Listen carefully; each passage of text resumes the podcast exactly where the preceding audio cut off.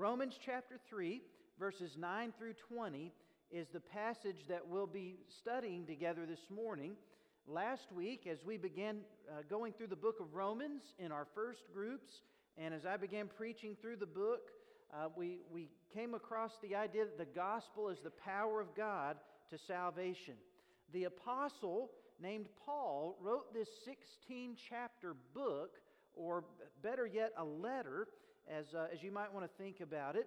And I sum up the contents of this epistle to the Romans as God's good news for our lives. So if you like to take sermon notes and you want a title for this several uh, week sermon series, you can write down Good News for Life. Let's read Romans chapter three, verses nine through twenty. What then? Are we better than they? Not at all. For we have already charged that both Jews and Greeks are all under sin.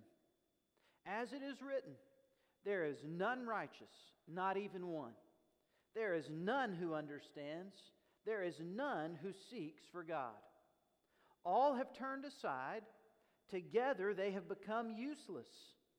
There is none who does good. There is not even one. Their throat is an open grave. With their tongues they keep deceiving. The poison of asps is under their lips, whose mouth is full of cursing and bitterness. Their feet are swift to shed blood. Destruction and misery are in their paths, and the path of peace they have not known. There is no fear of God before their eyes. Now we know that whatever the law says, it speaks to those who are under the law, so that every mouth may be closed, and all the world may become accountable to God. Because by the works of the law, no flesh will be justified in his sight. For through the law comes the knowledge of sin. Now, if you heard that the title of this sermon series is Good News for Life, and the only thing you just heard me read is a bunch of bad news for sinners, you're not wrong. And I'm not crazy. Let me share with you why. Before the gospel of Jesus can be good news for our lives and be and can be the power of God to salvation from sin, the gospel message presents us with the bad news that we are all sinners and that we need God's salvation. You can't be saved if you don't need to be saved. And we do need to be saved. This is the main point of the text of the verses that we just read. And it's the issue that I want to emphasize to you this morning. You and I stand as guilty sinners before a holy God. So let me be clear at the outset of examining these Bible verses. I do not intend to step on your toes today while I preach. As I preach to you this morning, I intend to take God's word, his living and active word that's sharper than any two-edged sword, and I intend to let God just drive it into your heart. So if you leave this morning going, ouch, Jake, that hurts, I need to take a step back, I've missed the mark. Rather, at the end of this message, if you come face to face with God and you go, oh me, Lord, you're right, and I'm not. And you need to take a step forward and following the Lord by confessing your sin and admitting that you are a guilty sinner, then I've done what God wanted me to do. You've heard God's word presented to you. We all need to hear God's good news for our lives. His word is the only objective and timeless truth for human beings. And I challenge you to listen to me this morning only so that you can understand the Bible, God's word, and hear the Holy Spirit convict you of sin and righteousness and judgment. My aim is not to make you feel guilty for what you've done. My intention is to share with you that God says we, myself included, are all guilty of what we have done, and we are all in need of his grace. So let's start right there where Paul does. In verse nine, he asked his readers two rhetorical questions. What then? Are we better than they? You might be wondering, who are we and who are they? we jumped right in the middle of, of reading a case that Paul is making to prove the point that all people stand as guilty sinners before a holy God. In Romans chapter one, verses eighteen through thirty-two, that many of you studied in your first group this morning, Paul talked about how they, the Gentiles or non-Jewish people, are guilty sinners before a holy God. In Romans chapter two, verses one through twenty-nine, Paul talked about how we, the Jews, God's covenant people of the Old Testament, are guilty sinners before a holy God. You may wonder why in the world Paul made this designation between we and they and what it has to do with you. To my knowledge, which is very limited, by the way, I'll be the first to tell you that, but to my knowledge, every person in the sanctuary this morning is a Gentile. That is, we are non-Jewish by birth, by ethnicity. So if you are a Jew here this morning, I don't mean to overlook you, I just didn't know that, all right? I'll apologize to you later. Jewish people were the chosen people of God in the Old Testament story. It is the Jews to whom God gave His Word. His Word was to order their personal lives. It was to dictate the way they carried out their civil government, and it was also a prescription for ceremonial worship. While we may learn a good deal about God from the Old Testament as Gentiles, and while we can apply godly principles to our lives that are found in its pages, and while we can even read the Old Testament as followers of Jesus, a Jewish man who is our Savior, the Old Testament was not written for us as Gentiles. Now, to some of you, that sounds like absolute heresy, and all you think you heard was, Jake said the Old Testament doesn't matter. That's not what I said. I want you to stop and think about this. If you will read the Old Testament with God at the center instead of yourself at the center, it will make all the difference in the world. Do not read the Old Testament with yourself as an American in the twenty-first century as the object of everything that is found in it. Rather, read the Old Testament as God working about through a chosen nation of people that you and I were not part of because we're Gentiles, so that He could bring about redemption to the whole world through His Son. I'm telling you, it will make all the difference in the world to the way you understand the Bible. And I would postulate that if you read the Old Testament in that light, it doesn't become less relevant to you. It reveals to you more of God's truth for your life, even as a Gentile. It just, it does. So if you want to literally place yourself in the Bible's account of Romans chapter three, verse nine, you can. You are they, and so am I. That sounds funny, doesn't it? You are. You're, you're they. We're Gentiles. Maybe this will help you out a little bit better. Father Abraham had many sons, and many sons had Father Abraham, and I ain't one of them, and neither are you. But we can still praise the Lord. Any of you grew up singing that song in church, Father Abraham? I didn't do the turnaround part. I don't mean to ruin one of your favorite childhood church songs, but some of you sang that song numerous times growing up without even acknowledging what in the world you were singing. Um, you were never a physical descendant of Abraham, the Hebrew patriarch. I'm not either. We're not Jewish. We're Gentiles. If you've placed your faith in Christ, then you are a spiritual child of Abraham by faith. But there's nothing that you or I can do to make ourselves the genetic offspring of a guy named Abraham. By the way, if you're here this morning and you don't know the song Father Abraham, YouTube it when you go home this afternoon. And then teach it to your kids. There's a dance that goes with it. You'll get really dizzy. It, it's great. It's fun.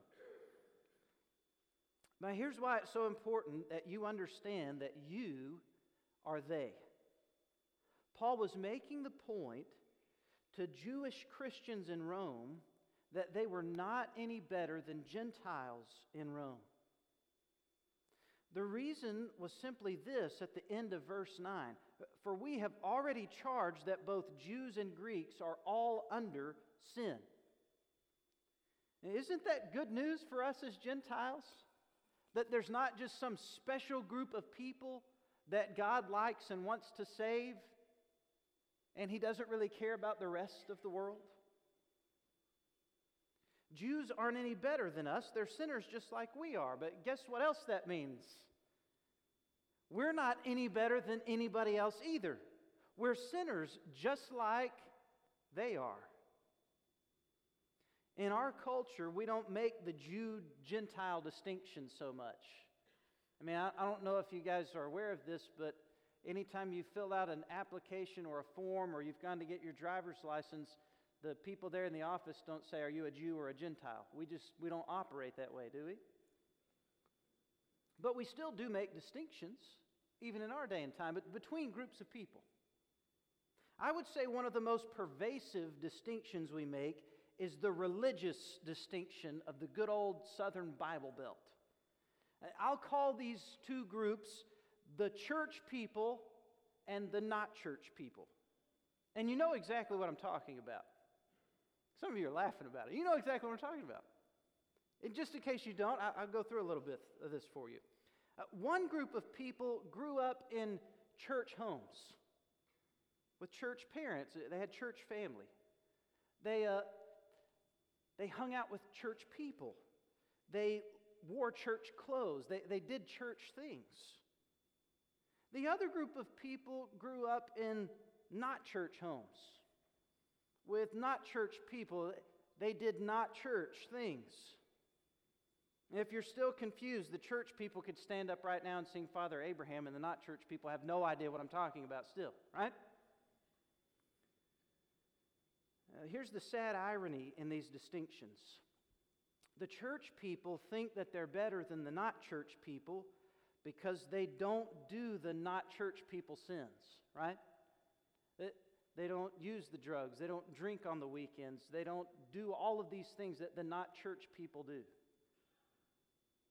They dress better. They get a better education. They, they do these things with their families. They don't do those things with their families. And then it's, it's kind of interesting because, on the other hand, the not church people think that they're better than the church people because they don't have all of that false church hypocrisy going on, right? I mean, they believe the Bible, and they say Jesus was a good guy, and they want to follow him, but man, we don't want to put up with all those sinners in the church house. Look, I've got news for you this morning. It doesn't matter if you're sitting in a church pew, if you're sitting in your recliner at home, you're a sinner wherever you're sitting. And this is really what Paul's trying to point out to all of those who are reading his letter. I'm glad each and every one of you are here this morning, whether you're a church person or not a church person. However you view yourself, I do want to tell you how God sees you.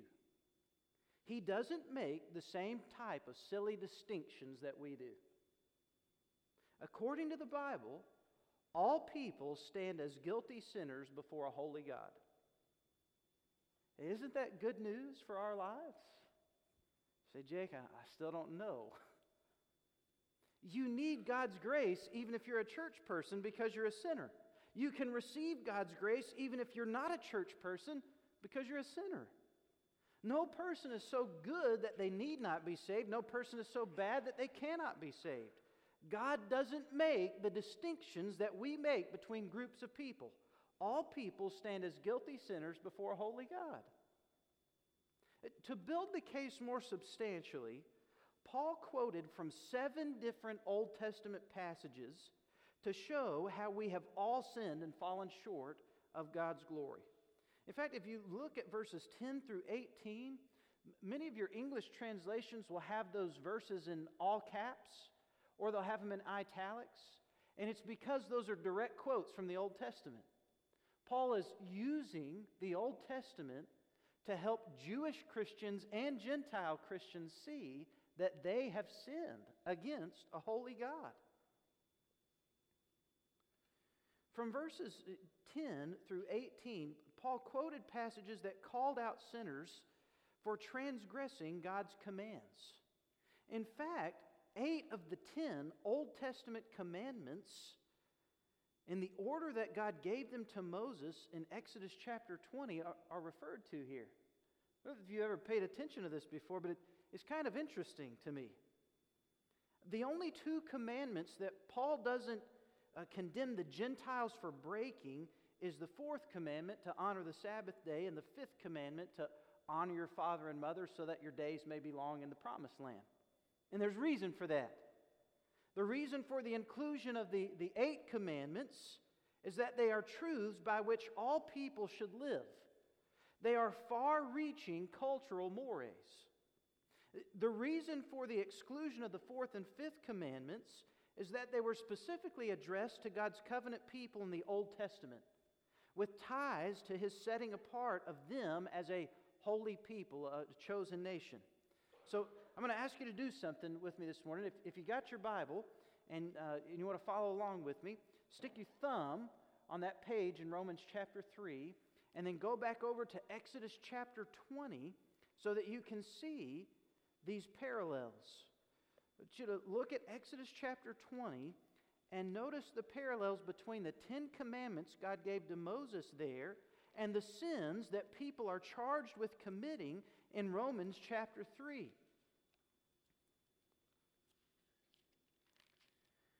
Exodus chapter twenty. Look at verse three. The first command, you shall have no other gods before me. All right? Go back to Romans chapter three. Look, look at verses ten and eleven. There is none righteous, not even one. There's none who understands. There is none who seeks for God. What's the problem, says Paul? You're not worshiping the one true God. Exodus chapter twenty, look at the second command, verses four and five and six. You shall not make for yourself an idol or any likeness of what is in heaven above or on earth beneath or in the water under the earth. You shall not worship them or serve them, for I, the Lord your God, am a jealous God, visiting the iniquity of the fathers on the children, on the third and fourth generations of those who hate me, but showing loving kindness to thousands, to those who love me and keep my commandments. Go back over to Romans chapter three and look at verse twelve. All have turned aside. Together they have become useless. There's nobody who does good. There's not even one. These people have turned aside to worship idols. Look back at Exodus chapter twenty, verse seven. The third commandment. You shall not take the name of the Lord your God in vain, for the Lord will not leave him unpunished who takes his name in vain. Look at verse thirteen in Romans chapter three. Their throat is an open grave. With their tongues they keep deceiving. The poison of asps is under their lips. Look at verse fourteen, whose mouth is full of cursing and bitterness. What did Paul charge these people with? Of, of cursing the Lord's name, of taking his name in vain. It has more to do with, with, with just saying the, the G D phrase, right? We, we ought not say that. It's inappropriate and it's sinful. But it's more than that. Taking God's name in vain is invoking God's name on a Sunday morning and then living however you want to the rest of the week. Taking God's name in vain is using the breath that He has placed in your lungs to honor and worship and glorify Him and then living your life however you jolly well please. The fourth command in Exodus chapter twenty is listed in uh, verses eight through eleven. And this command to remember the Sabbath day was for the Jewish people, right? In fact, we have uh, the, the Ten Commandments listed there in Exodus chapter twenty. And in Exodus chapter uh, chapter twenty, really, God is the one who gave these commandments to Moses. And you had four, the first four of the commands, inscribed on the first tablet. And then you had commands five through ten, the last six inscribed on the other tablet. So the last command on this first tablet is command number four. Remember the Sabbath day and, and keep it holy. Did you know that God was doing this for His Jewish people to set them apart from all the other nations of the earth? This was a command not just to rest. We all need to rest. We can learn that principle from this passage for sure. But God was telling His Jewish people, you take this day out of your week, every week, last day of the week. It's the day of rest, it's the day of worship. You don't do any work, You honor me as holy because I am holy. In six days I made the heavens and the earth, and on the seventh day I rested. So you remember the Sabbath." Gentiles didn't live like that. Then on the other tablet is this fifth command. It, it begins this second tablet. And it's simply this in Exodus chapter twenty, verse twelve. It's honor your father and mother, that your days may be prolonged in the land which the Lord your God gives to you. Now certainly, even in Gentile cultures, people were taught to respect their elders and to honor their parents. But the reason that Paul doesn't refer to this command in Romans chapter three is because this command was given to the Jewish people and was tied to their inheritance of the promised land. Right? So here's what this means. When, when Moses told the people, honor your father and mother so that your days may be long in the land which the Lord your God is giving to you, really what he was saying is listen to what they teach you about God. God is giving you, the Jewish people, this promised land. And if you don't honor your father and your mother, your days are not going to be long in this promised land, right? So all cultures are supposed to honor parents, but in Exodus chapter twenty, this command to honor father and mother is directly tied to the Jewish inheritance of the promised land. All right? But so here we go to command number six. It, it gets real short and brief at this point. Exodus chapter twenty, verse thirteen says, "You shall not murder."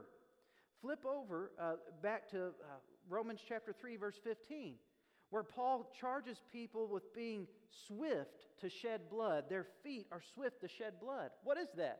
Murder. You kill somebody with hatred in your heart. The seventh command, verse fourteen of Exodus chapter twenty, "You shall not commit adultery." And the eighth command, "You shall not steal." Look at the next passage that Paul quotes in Romans chapter three, verse sixteen. "Destruction and misery are in their paths." Do you know what the Old Testament Proverbs say is the result of committing adultery and stealing?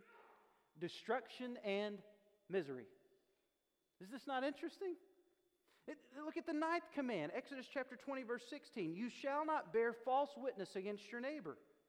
And then look what Paul says in Romans chapter three, verse seventeen. "The path of peace they have not known." Somebody who lies to do somebody else harm creates enmity, not peace.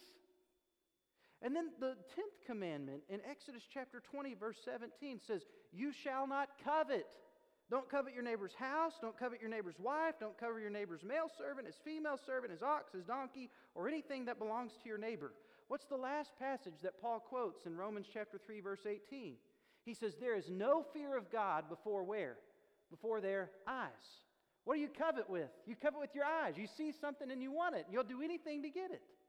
What Paul is doing in Romans chapter three is this.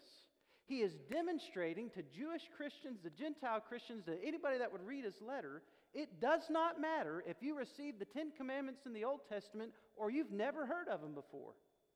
If you are a person, you have sinned before a holy God. In fact, Paul would even argue throughout Romans chapter two and three, and even back into one, that even if you didn't have God's laws, you still knew what you were doing was wrong. You say, "Jake, how, how could God hold people accountable for that if they had no standard of truth by which to judge themselves?"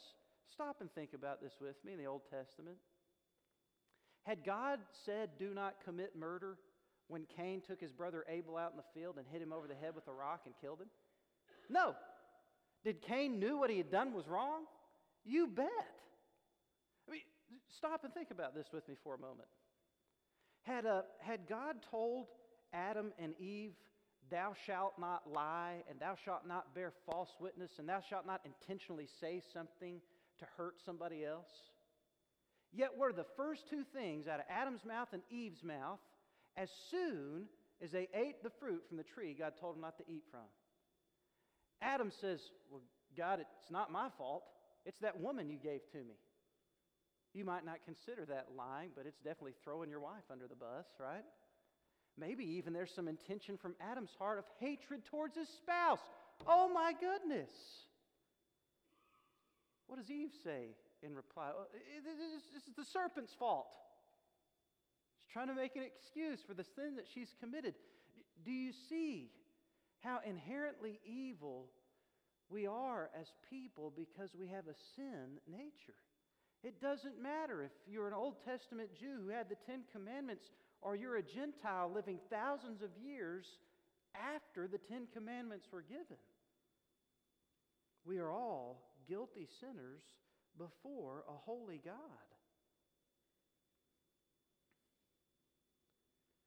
So what's Paul's conclusion? In verses nineteen and twenty of Romans chapter three. It's that the Jews under God's law are guilty. Just like the Gentiles without the Ten Commandments are guilty. God is the perfect, righteous, and just judge of the world. Because people have sinned by worshiping other things as God, making idols in their own image, invoking God's name flippantly, committing murder with hatred in their hearts, being unfaithful to their spouse, stealing from others what does not belong to them, lying to hurt somebody else, and with jealous envy desiring what belongs to someone. Because of these reasons, all people stand as guilty sinners before a holy God. Paul says in verse twenty, no law can justify an evil human heart. God's law could not justify the Jews back then, and God's law cannot justify church people today. God's law could point Gentiles to their need for forgiveness of sins if they read it and if they believed it as true. And God's law can point non-church people today to their need for forgiveness of their sins. But the law of God cannot forgive anybody of sin against Him. Rather, what the law can do and what the law does, what God's Word does, is that it points out that we have failed, that we have fallen short, that we are guilty sinners before a holy God. This is what the Ten Commandments of the Lord point us to in the Old Testament. Through the law comes the knowledge of sin. And as strange as it may sound, this is the beginning of the gospel message. This is where people need to start. Why in the world is this good news? Because in order for the gospel of Jesus to be good news for our lives, we have to know how much we need God's grace through Christ to be shown to us. Think about what Paul wrote in First Corinthians chapter fifteen. This is the gospel. This is the good news that Christ died for our sins according to the Scriptures.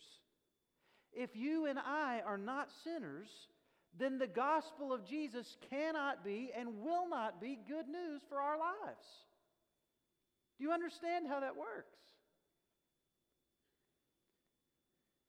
Let me give you an illustration.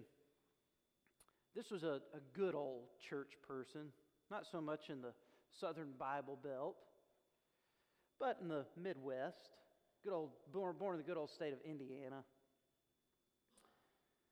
He amounted to a great deal in his life. He, he lived back in the eighteen hundreds. His mother was faithful to teach him the Bible.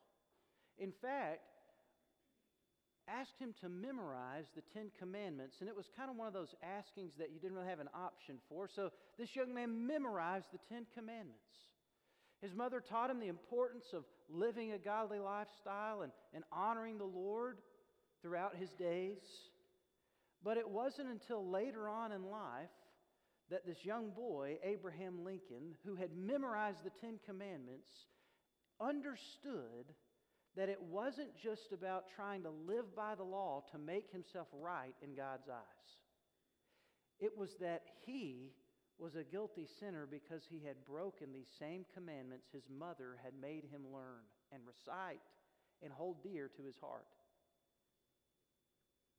So I want you to think about this with me this morning.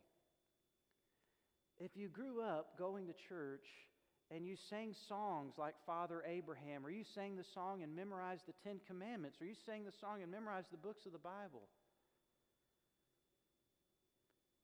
can you not stop and think back through these things and realize that the same Ten Commandments you, you memorized are the same laws of God that you've broken? Can you not step back just for a moment and start to realize that all of the books of the Bible that you memorized in order growing up in children's church and going to Awana and listening to your mother and your, your, your grandfather teach you, all of those things that you say you hold dear are the same things that you have transgressed. The commands God's given in the Bible, you haven't kept all of those. You're a guilty sinner before a holy God. Here's the other thing. If you didn't grow up in church and you don't know the Ten Commandments and you don't know all the books of the Bible, you didn't know where Romans was this morning when I asked you to turn there. This is the good news for you. Even if you have no idea what all this Bible says, you know that you're a sinner. And the Bible teaches something that's chiefly important at this point. Even though you're a sinner, Jesus Christ, God's Son, came to this earth to die for your sins. In fact, God loved you so much that He demonstrated His love for you in this way, that while you and I, while we were still sinners, Christ died for us. The gospel must first be bad news before it can be good news. You and I stand as guilty sinners before a holy God. And when we realize our position, then we can begin to beg God for mercy. And when we beg God for mercy, He bestows it benevolently. I mean, He just lavishes it upon us. It's when we refuse to admit that we're sinners that there's a big problem. Because when we refuse to admit that we're sinners, we can't receive salvation. When we refuse to confess our sins, there can be no forgiveness for our sins. But if we confess our sins, then God is faithful and just to forgive us of our sins and to cleanse us from all unrighteousness. So I'm going to ask you a question this morning. If you're here today, will you recognize yourself as a guilty sinner who stands before a holy God?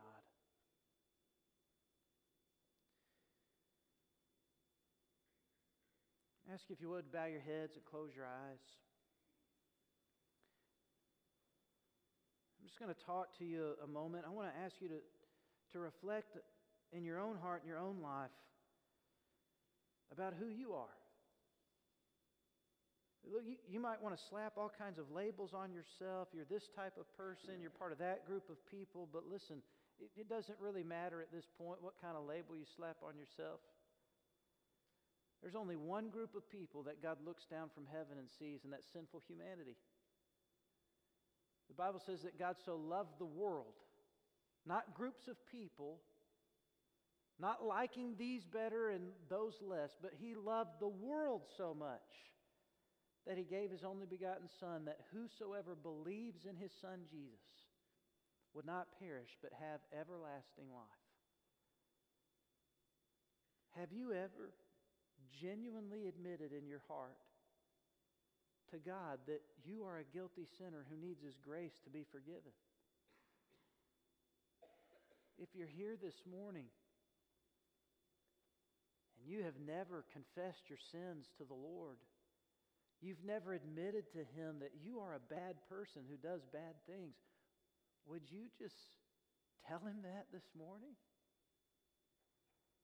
If you'll tell Him that, then you can receive forgiveness for the wrong that you've done. Then you can be forgiven forever. Then you can have eternal life in heaven. You can have it if you believe that Jesus Christ died on the cross for your sins. And if you believe that He rose again from the grave. And if you'll call upon Jesus, the Son of God, as the new Lord of your life. If you worship Him as, as your Creator, as your God, as your Savior, you'll have new life. And then God won't look down and see you, the guilty sinner, anymore. Rather, who He'll see is His perfect Son, Jesus, standing in front of you, bearing the punishment, the weight, the burden, the penalty for the sins that you have committed. All people stand as guilty sinners before a holy God. The question is, does God's Son Jesus stand in front of you to bear the weight of the sin you've committed? If you're here this morning and you, you want to tell God that you're a sinner, you want to receive forgiveness for the sins you've committed, would you just pray something like this?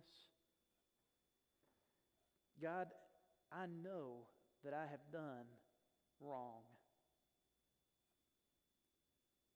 In fact, God, you know all the wrong that I've done. God, I'm a sinner. And God, I need to be saved from my sins. God, I believe that your Son Jesus died on the cross for my sins. And I believe that he rose again. And God, I want to give my life to you so that you can give me a new life. God, I surrender myself to Jesus as Lord.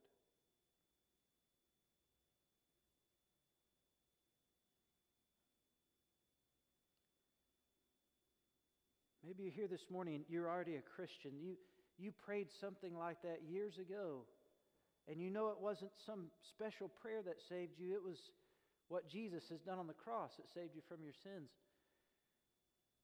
Maybe for you this morning, you need to remember that there is, there's nothing special about you that's earned God's grace or His favor. That God just loves you enough. God loves the world enough to show us His love, to save us from our sins. And maybe you need to pray thanking God for forgiving you of your sins. Thanking God for loving you enough to send His Son to die for you.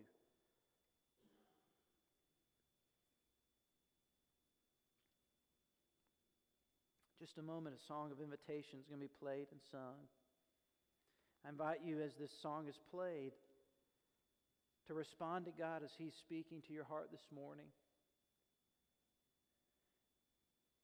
If you've asked forgiveness of your sins and given your life to Christ this morning, I'd love for you to come down here in the front and, and tell me that you've given your life to Jesus. I'd love just the chance to pray with you for a moment and to help you grow in your newfound faith.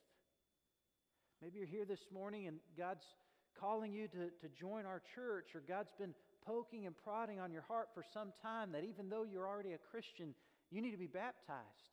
Or maybe God is calling you to be a preacher of the gospel, just like Paul was to the Romans. And maybe you need to surrender to God's call on your life today. Maybe it's to be a pastor. Maybe it's to be a, a missionary, a youth minister. I'd love for you to come down here in the front and, and say, Jake, I'm praying through this. Jake, I, I think God's calling me to the gospel ministry. Could you help me pray through this? I'll be standing down here in the front if any of you need to speak with me. The Lord's ears are open as long as you need to talk to Him. As God calls you this morning, would you come?